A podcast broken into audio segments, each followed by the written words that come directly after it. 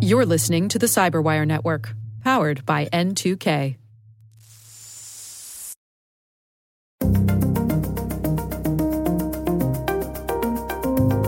I think people are not even aware of how effective this sort of advanced social engineering spear phishing attacks through social media can be.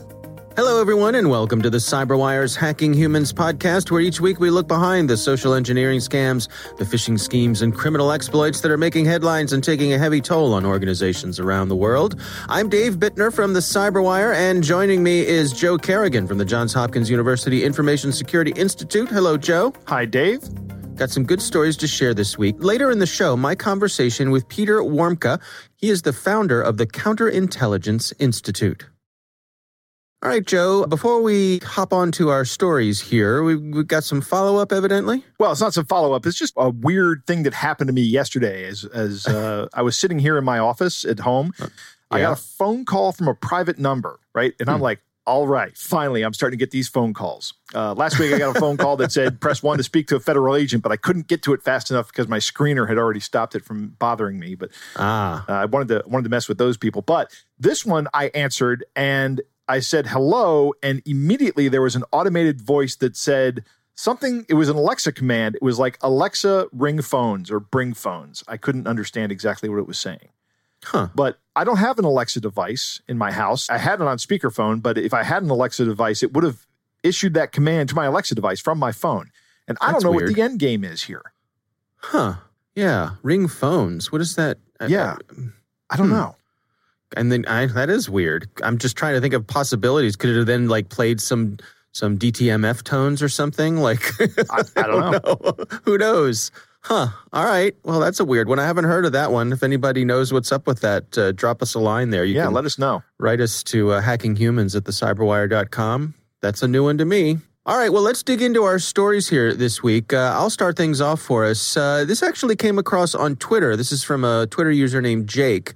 Uh, his handle is at jcybersec underscore, and he is a security uh, researcher. He uh, says he's an expert in credential phishing and phishing kits.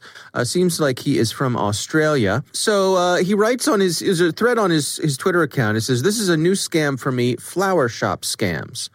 So you buy flowers from fake flower shops. At first glance, it seems like a, a standard sort of online scam, right? Somebody spins up a, a flower shop, a website that seems to be a flower shop. You go and you place your orders for flowers, but there's no flowers. There's there's Right. there's no flower shop. And I think a lot of us, again, particularly with the pandemic, know, we're doing more shopping online. But I think flowers is an area where we were already used to shopping online. Yeah, you wanted to send flowers to a friend or a loved one. But what really struck me about this that I hadn't considered before is that there are situations in which if you buy flowers and send them to someone, chances are you're not going to follow up on that to make sure they got them. For Yeah. example, if someone passes away and you send flowers to the funeral home, right? Right. That's a sort of a standard thing to do here in the US. I'm not sure what the custom is around the world, but here, if you have a loved one who passed away, depending on what religion you are, what faith you are, it's pretty common to send flowers to the funeral home. Well, I'm not going to follow up with the person who lost their loved one and say, "Hey, did you get the flowers? How'd you did you like the flowers? Yeah. went all out with those flowers. Pretty nice, huh? Yes. Cost me a lot Right. of money for those flowers. You better Right. appreciate them. it's not how it's done. No, no. And these scammers are taking advantage of that because you buy what you think are flowers, you think they're getting sent on their way, you get charged for the flowers. But if the flowers never show up, but there's no follow up here. The custom is to not follow up. And I think that's a fascinating wrinkle here. It's the perfect crime, Dave.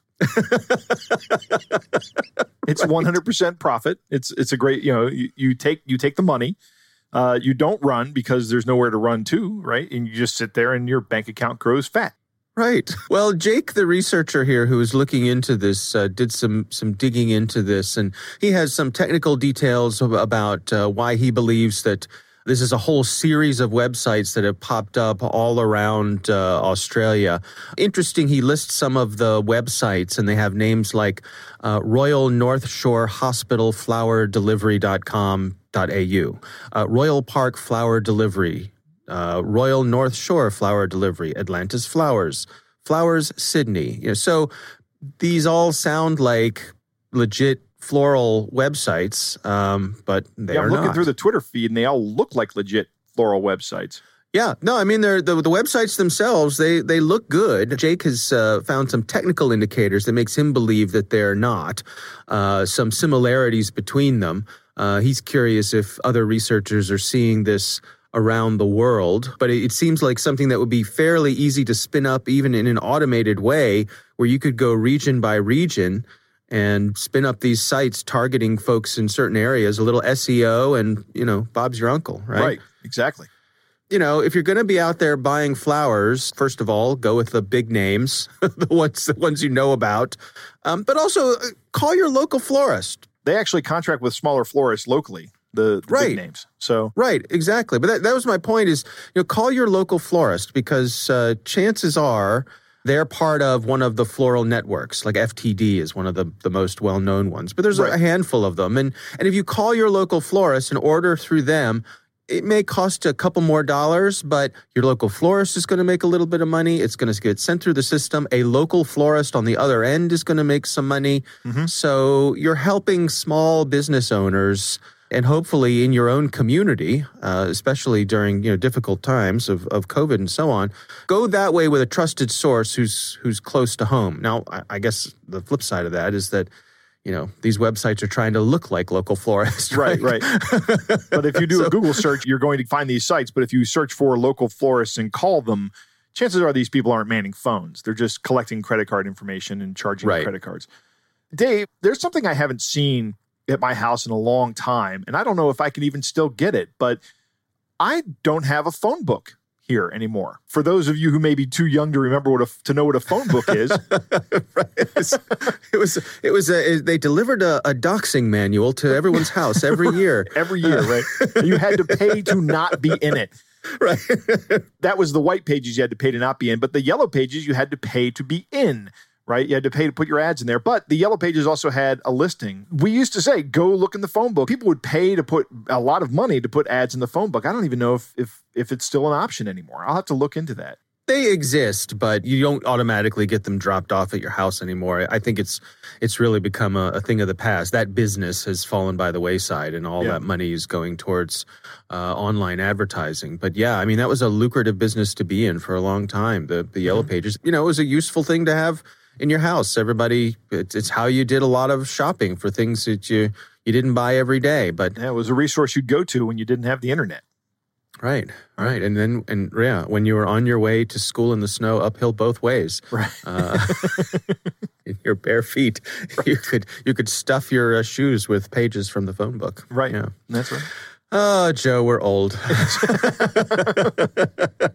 All right. Well, that is my story. We'll have a link to this Twitter thread from uh, Jake. You can check out uh, if you're interested in some of the technical uh, indicators that he's pointed out there. It's uh, interesting stuff. Joe, what do you have for us this week? Dave, there has been a lot of talk in the political arena, and I don't mean to get political. I'm just, I'm not saying I'm in favor of anything or opposed to anything here. I'm just talking about what the facts are.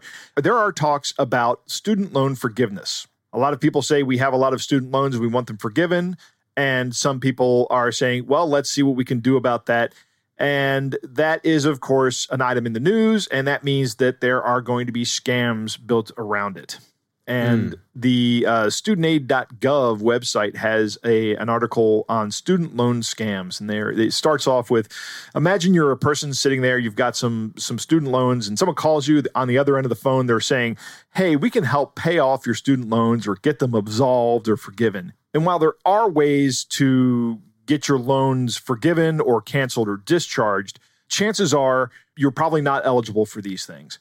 So chances are what you have on your phone is a scam. In fact, the Department of Education will never actually call you and say, "Hey, we got the opportunity to uh, eradicate your your loan debt." No loan servicer is going to call you and say that. The only people that are going to call you and say this are scammers. If you think you're eligible for some manner of loan forgiveness, you're going to have to initiate that. The first thing to look out for is if you're asked to pay an upfront cost or monthly fees. A student loan debt relief company asks you for payment in exchange for uh, navigating student loans. They're asking for you to pay them for something that you can do yourself, if this is possible. If you're having a hard time making your monthly payments, the servicer can work with you to switch to a more affordable payment plan at the time. And usually there's no cost associated with that. It's hmm. part of the program with these student loans. When you're given a student loan, the lender who's actually lending the money has a list of restrictions that they have to follow, a list of requirements actually. Really the reason that these these student loans are made at such low interest rates is because in the event that you do default on them or you or something happens, the, the government will reimburse the lender. So the government doesn't make all these loans out. They actually have servicers and they this debt is bought and sold on the marketplace. There are rules about how these loans work generally a lot of these plans which allow you to switch from one to another happen at no cost. A second, if you're promised immediate loan forgiveness, no one can promise that. Total student loan forgiveness or cancellation from some loan debt relief company is not a thing. Most government forgiveness programs require many years of qualified payments and uh, qualifying employment in certain fields before they can be forgiven. For example, if you work as a teacher in certain situations for five years, it, that may qualify you for loan forgiveness as, as a means of incentivizing people to become teachers. Hmm. Finally, they say you should never provide your FSA ID or password. Nobody's going to ask you for this. If someone is asking you for this, then they're scamming you. There's not probably about it. They, they, there's no reason for you. The FSA is the uh, Federal Student Aid a lot of these scammers will be trying to get this information. I don't know what benefit it provides them. Maybe they can uh, use that to game some system to get money out of it. I'm, I'm, not sure. One of the things they say is that if you share this information, uh, or God forbid, sign a power of attorney with these folks, uh, this debt relief company, you're giving that company the authority to take any action they choose and make decisions for you on your behalf. And if the debt relief company collects fees from you but never actually makes the payments on your behalf, guess what? You're still responsible for that money. Right. So right. just by handing it off to a, some kind of debt servicer that works on your end, right, some debt relief guy or organization, whatever, that doesn't absolve you of your responsibility to pay. And if if they don't pay, you're still on the hook for that money. Yeah. It's interesting, but it's also, I think, a little complicated because there are legitimate debt relief companies out there. Yes. You know, there there are companies who do help people who have uh, you know gotten in a bit over their heads when it comes to things like it could be student loans, it could be credit card debt, whatever and they will go and negotiate with the folks that you owe money to and try to lower the amount of interest you owe or, or things like that. Basically, to come up with settlements right. and uh, some sort of payment plan. They take a piece of, of those fees. That's how they do their business and how they make their living. And, and there are companies who do that legitimately, but this points out that it's an area where there's a lot of scammers. If you have a student loan that you're not able to pay, there are things you can do, and it's not hard to do them. I suppose part of this too is. Uh, you know, be wary if someone's calling you out of the blue. If this is something where you think you need some help with your debts and you can f- go find a legitimate company who has a good reputation, reach out to them and see what your options are. But if someone's coming to you out of the blue and saying, good news, your, yeah. your debt will be gone, boy, that's a big red flag, right? It, it should be a big red flag to everybody. Right. Absolutely. Yeah. All right. Well, we will have a, a link to that uh, in the show notes. Good information there. Joe, it is time to move on to our catch of the day. Dave, our catch of the day comes from a listener named Andrew, and he has an email about a subscription renewal. You want to take it away? All right. It goes like this Hello. Professor Nort Department has renewed your service for the period of five years, and the renewal charges $897.74 has been debited from your bank account. It should reflect in your bank account within two to three working days. Here are your purchase details. Product name Unlimited technical support for computer printer router.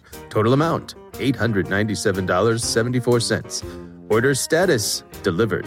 This is a recurring charge. We'll continue to charge you $897.74 inclusive of applicable taxes until you cancel. You'll be notified before any future price changes. We'll charge you for the next subscription period three days before your renewal date. You must cancel before then to avoid charges. Cancel anytime. Call our support section. Wish to cancel? Be in front of your computer and call our support section immediately and follow the instructions. In case you have found line busy, then please leave a voicemail mentioning your name, phone number. Our executive will call you as soon as possible. Please ignore this email if you wish to continue your service. Thanks and regards, Byron A. Drew, Senior Management of Department. What's going on here, Joe? This is essentially the uh, the same kind of thing that goes on with the tech support scam right? Where they call you mm-hmm. and they mm-hmm. tell you, you have a virus. So, except the hook here is, uh, hey, we're, we've already debited your account for almost $900. And if you watch your account for the next two or three days, you're going to see it move out. You don't want that to happen, right? So you immediately call uh, this number and they say, well, in order for you to uh, cancel your service, we have to get on your computer and make sure you're not using our software anymore. Right? Uh, okay. And, I figured they would say we just have to verify your credit card information. So just read that read that out to us to, just to make right. sure we've got it right. That could also be part of it. yeah. The tell for me here is be in front of your computer and call our support section immediately. Yeah, that's right. That's a good point. And yep, follow the yep, instructions. Yep. I, will bet yeah. that's what happens if you call this number. All right. Well, our thanks to uh, Andrew for sending that in. That is a good one. Uh, we would love to hear from you. If you have a catch of the day or a question for us, you can email us. It's hackinghumans at thecyberwire.com.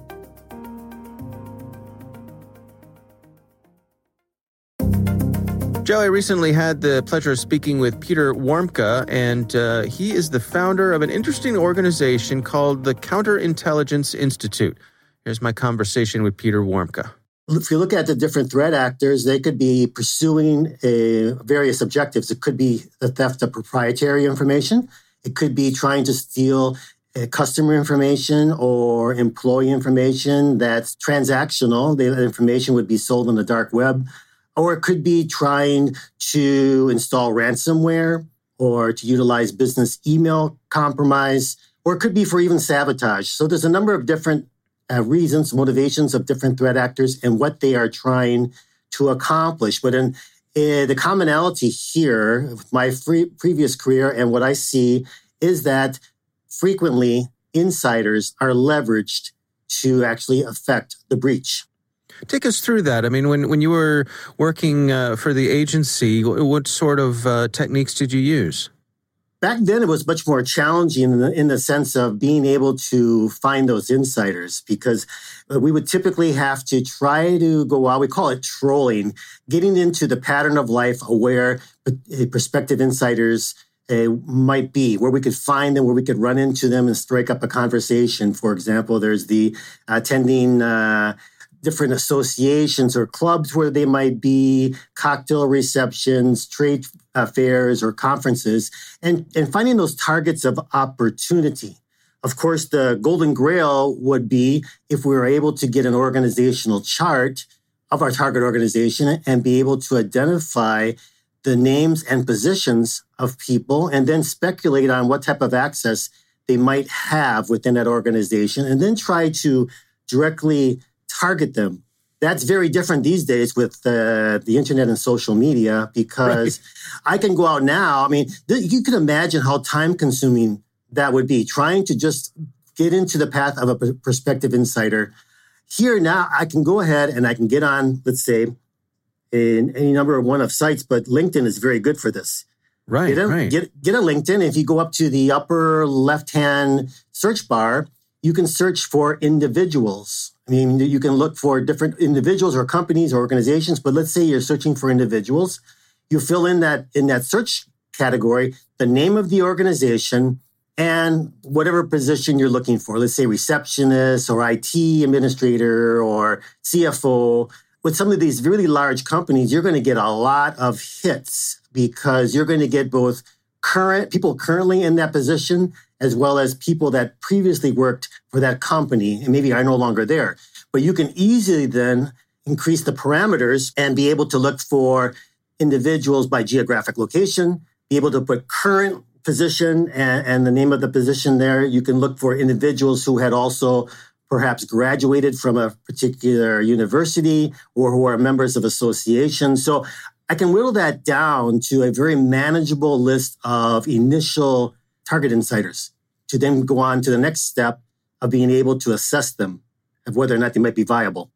And I suppose, I mean, that's something, as you say, you know, we see the, the threat actors doing today, but they can do it at a much higher velocity with tools like LinkedIn. And I, gosh, I mean, so many companies basically put an org chart on their website.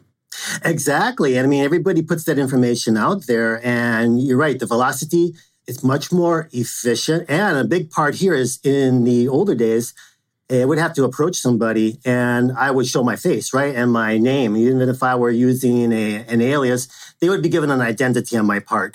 And Mm. when I'm searching for insider candidates on LinkedIn, I don't have to approach them. I don't have to identify myself.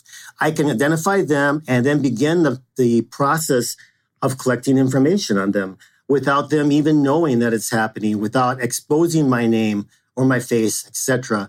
So, it, like in the old days, once we would identify a potential inside candidate, we would have to try to find a way to get them out of the office, to get them out of the, uh, to be able to meet with them one on one, to collect information on them. It might take several meetings to really get an entire resume or biography on them to, to consider compared to now on LinkedIn, I get their biography in seconds.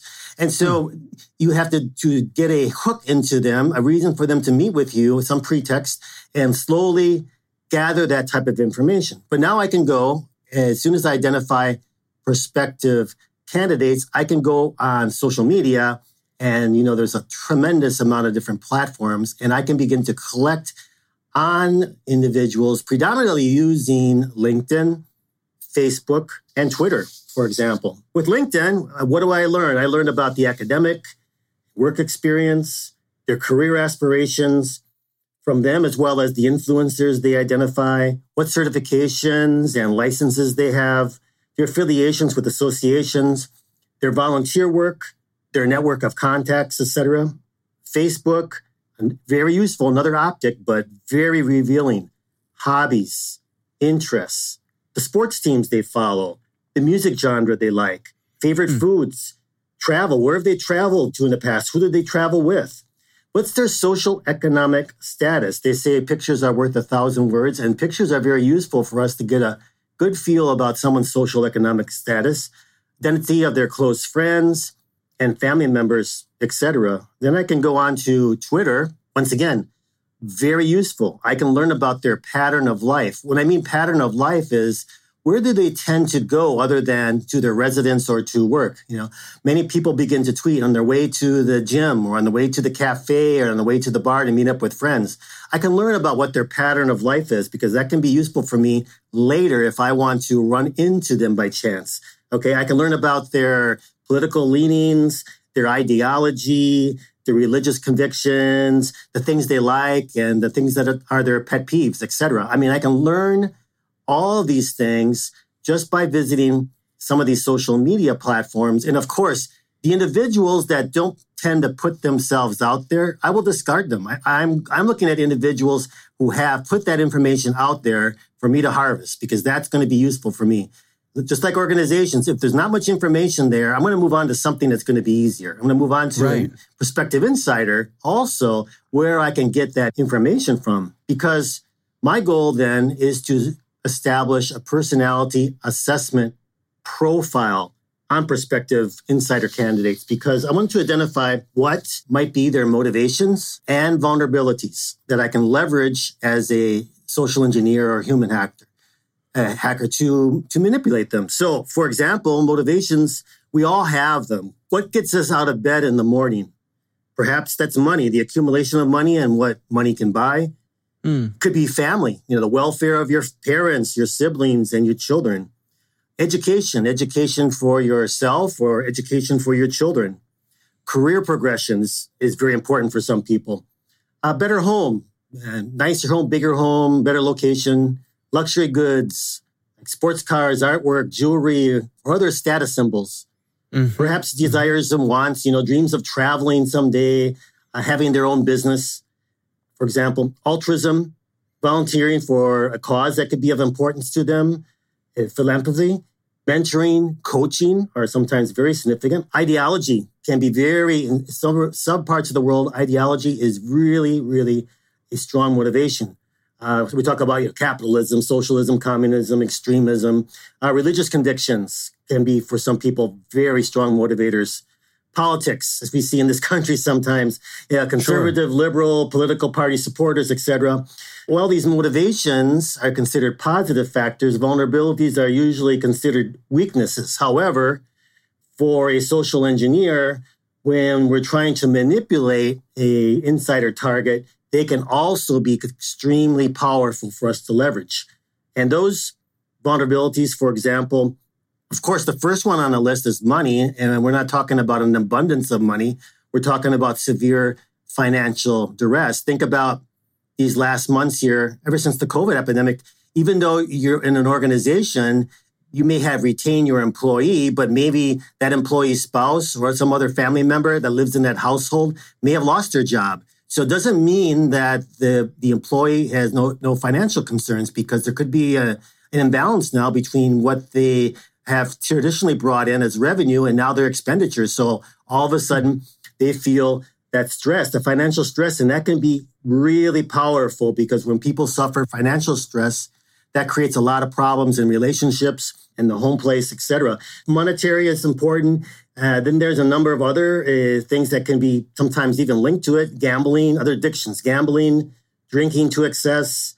Drinking leads to family social problems, health issues. It also lowers the barrier to elicitation, so that if we know somebody likes to drink and tends to drink a lot, we get them liquored up a bit, and it's very easy to to begin to get them to talk out of singing school. like a canary, right? That's right. well, let me ask you this. I mean, we talk here a lot about educating your employees, you know, using things like like anti-phishing awareness, you know, those sorts of things. Are there social engineering methods that you track that are are just the ones that are particularly hard to inoculate people against? You mentioned phishing. Phishing seems to be like the number one on the list that a lot of uh, entities now are trying to focus on. But it, it pretty much the focus is on uh, that basic phishing where you get someone that will send out an email to thousands of people, the same email with uh, a link that they want to entice you to click onto or an attachment they want you to open. And so those are pretty standard. People still fall for them, but professional social engineers are going to take it one step higher. They're going to be focusing on spear phishing. If we're looking at the average cost of a data breach eh, for US organizations of being upwards of $8 million, I think last year, they can spend a considerable amount of time to really tailor their attack at a spear phishing for against a specific individual in the organization. And once they have researched them through social media, they can figure pretty much figure out exactly what type of email to send to them, where even if that person had basic phishing awareness, they're not going to think that this is a, a phishing attack. They're going to click on that link right away or open that attachment because we're pushing the, the right buttons to motivate them. Okay. Mm-hmm. So it's and gain their trust. So it's very, very easy. And I think an area where a lot of people don't think of, we talk about phishing, it's not just an email that can carry a link or an attachment. On a lot of these social media platforms, like on LinkedIn and Facebook, if there is a messaging application within this platform where you can send a message to somebody, that same message can hold that link or that attachment. It's the same thing, but it's so much more effective.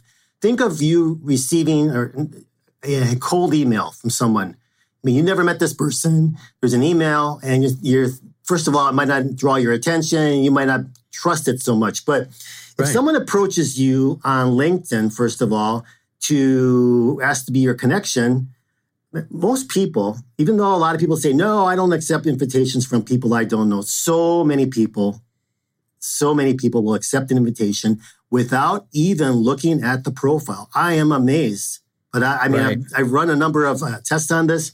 I use LinkedIn and other social media platforms a lot to create avatars for this purpose of really trying to educate people of how susceptible they are. Typically, before I go out to give a presentation to a corporation, I will find out who's going to be the attendees in advance. And then I will use an avatar. I will send that avatar to invite them to connect. And the vast majority of people who I target will accept. And then I might exchange a message or two. And then I have that avatar actually send them a message that's going to have an attachment and then ask them to review this attachment. There's a lot of different reasons I might uh, give for, for why I want them to open the attachment and give me their feedback, but people are typically trusting and they will want to help out. So a lot of those individuals will open that attachment. Of course, in my case, it's not malicious, but it will simulate a malicious attack because people are just so so readily trusting, especially when they see a picture. I mean, the avatar, there's no, you know, it's, it's a fictitious account. The picture is borrowed from somebody. It can even be a computer generated uh, picture. The profile can be built in a matter of a few minutes, and that mm-hmm. profile can include some things that we know to create a bond with the target. Perhaps it's the same career path, the same university where they, the target is gone. I mean, there's a, you can just create this thing to match what you know is going to be of interest to the target. So these things are so easily, so easily created, and and there's not enough discussion on this. I think people are not even aware of how effective this sort of advanced social engineering spear phishing attacks through social media can be. It's really challenging, I think, because you don't want to find yourself going through life being overly cynical, but at the same time, you have to have your guard up. You absolutely do. I, I throw out a, a motto or a slogan that I, I really believe in, and it's a real simple thing to remember. And if you follow this, it will really help prevent falling victim to the vast majority of social engineering uh, attempts. Because think about it. We are social engineered not when we go out and try to contact somebody for information. We socially engineered when we are approached. We are approached, whether it's by email or a message on social media, or perhaps it's a text message, or maybe it's a phishing call, someone calling into us, or someone even approaching us face to face we're being approached and we're blindly trusting in that individual, and many times we'll comply uh, with with a request. If we turn this around now and think about when I'm being approached, if I attempt to first verify, then trust, that will alleviate that type of danger. Because a lot of people say, well, okay, trust then verify. But in the case of this world, when we talk about hacking, it's too late. If you trust it and then later you want to verify, no, the damage has already been been done. Uh, so I throw that slogan out a lot. Trust, then verify. And I think just keeping that in the back of your mind, it's not being overly paranoid. It's just being prudent. It's, it's exercising tempered trust. I think that's that can go a long way to helping individuals protect themselves as well as the organizations they work for against these type of hacking attempts. Joe, what do you think? Dave, I like it when we have people who have retired from the intelligence services on here. It's I, mm-hmm. I find these some of the uh, to be some of the most interesting interviews that we have. Longtime listeners of our podcast will hear a lot uh, of what we've been saying on this podcast in in what Peter had to say, and I like to hear that because it it says to me, okay, at least we're on the same page, right? Mm-hmm, that we mm-hmm. what we're saying is important to know. It's important to understand uh, Peter's perspective and what he's talking about is how to target people. And targeted attacks are much more effective than the wide net attacks. You have more time to do the reconnaissance. Uh, you can really tailor how you're going to attack somebody as an adversary. And social media has made this targeting of people so much more easier. Uh, mm, mm-hmm. LinkedIn is great for reconnaissance, and Peter talks about that.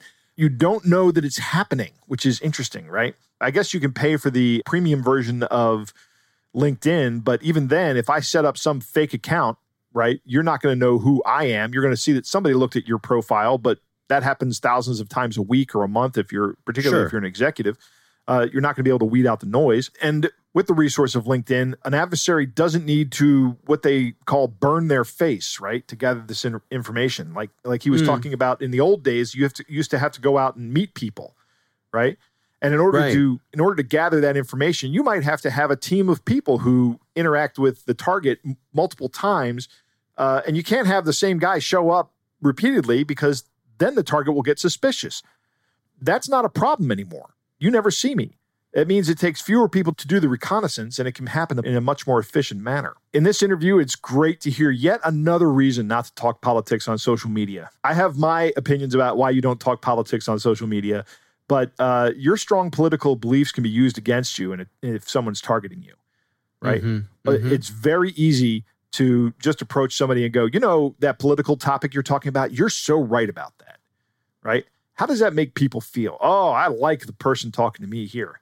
Right, right, right. Instant rapport. Exactly, exactly. Mm-hmm. Uh, the same with religion. I don't make any religious posts on my Facebook or Twitter. I just stay away from it. Doesn't matter what religion you are, even if you're a, a devout atheist, that can still be used against you. Financial duress is a big vulnerability. It impacts a huge portion of your life and it really makes you miserable. One of the things to remember is your financial problems are small potatoes to a state entity, right? Hmm. This is how people get compromised. You know, in the US, when you apply for a clearance, one of the things they look at most closely is your financial health. And if if you have a lot of debt that's running behind, they know that puts a lot of pressure on you. And foreign Mhm. adversaries know that too. And they know they can afford to pay off your debt. It's not that much money. Verify, then trust. Or as he puts it, also exercising tempered trust. The original saying was trust but verify, and it was popularized in the US by Ronald Reagan. It's actually a Russian proverb. Reagan was using it in arms limitation talks for the INF treaty with Mikhail Gorbachev. And it's a fine philosophy in nuclear disarmament treaties, right? Uh, Mhm. It's a terrible philosophy for the day to day operational security that we have to do. And Peter's saying verify, then trust is the way we should be doing things. Uh, don't trust inbound calls, don't trust emails, especially emails that ask you to change things that or, or violate process or do something out of the ordinary. That requires a, a verification of some kind. Yeah. Yeah. All right. Well, again, our thanks to Peter Warmka for joining us. Uh, the organization is the Counterintelligence Institute. Uh, worth a look if you're interested in that. That is our show. We want to thank all of you for listening. We also want to thank the Johns Hopkins University Information Security Institute for their participation. You can learn more at isi.jhu.edu.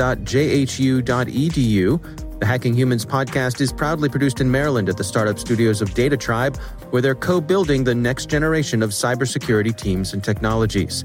Our senior producer is Jennifer Eiben. Our executive editor is Peter Kilpe. I'm Dave Bittner. And I'm Joe Carrigan. Thanks for listening.